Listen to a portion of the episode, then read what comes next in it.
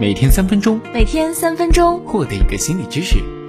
这里是一心理互助社区出品的音频科普节目《三分钟心理学》。本文来源于公众号“从飞从”，我是本期主讲人安东尼。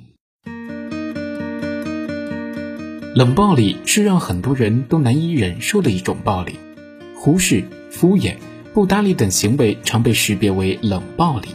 对面的人要么就玩消失，沉默不说话，或者说话的时候惜字如金，多说点就是“我去洗澡了，我去吃饭了，我去睡觉了”，随便你怎么想，然后没了下文，非常折磨人。在被冷暴力中，你会感觉到自己无所谓，被边缘。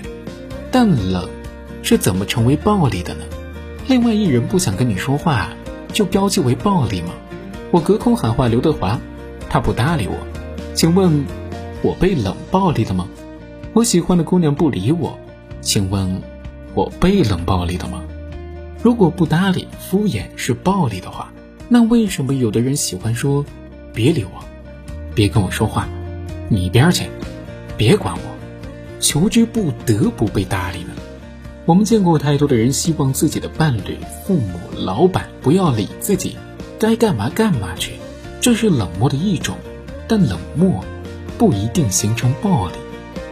冷暴力是受害者视角命名的行为，唯一能够伤害到你的冷暴力，其实就是你的在意。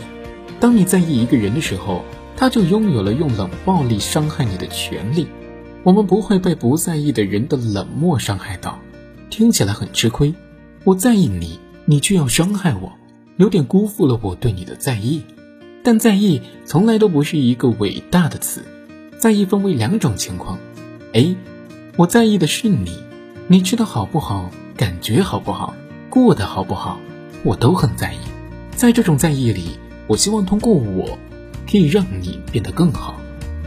B，我在意你是否在意我，我吃的好不好，感觉好不好，过得好不好，我都希望你在意。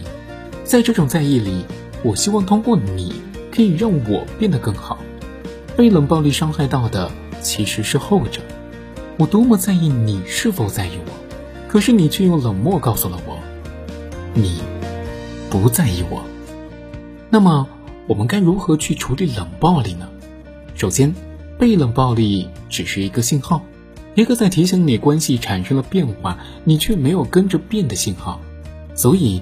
你不需要去指责对方为什么冷暴力，因为指责信号不能对结果产生改变作用。被冷暴力就是一个思考和觉察的机会。其次，学习，学习如何认识自己，学习如何认识对方。